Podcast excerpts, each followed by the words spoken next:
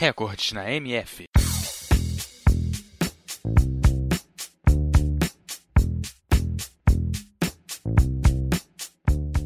O Guinness Book, o livro dos recordes, é publicado todos os anos com uma coleção de recordes de todos os tipos, com situações reconhecidas internacionalmente em termos de natureza ou de façanhas humanas. Com temas completamente abertos e sem direcionamento da sua organização, o Guinness conta também com uma coleção de situações nada convencionais e algumas até engraçadas. Aqui separamos algumas das situações para você. Bom, de todos os recordistas que a gente passou por aqui, esse se superou.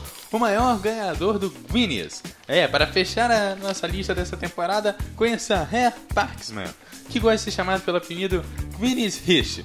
O italiano é o recordista mundial em quebrar recordes. Sua marca mais estranha é ter 69 bandeiras tatuadas em seu corpo e está no Guinness também por ter 22 recordes já registrados no livro.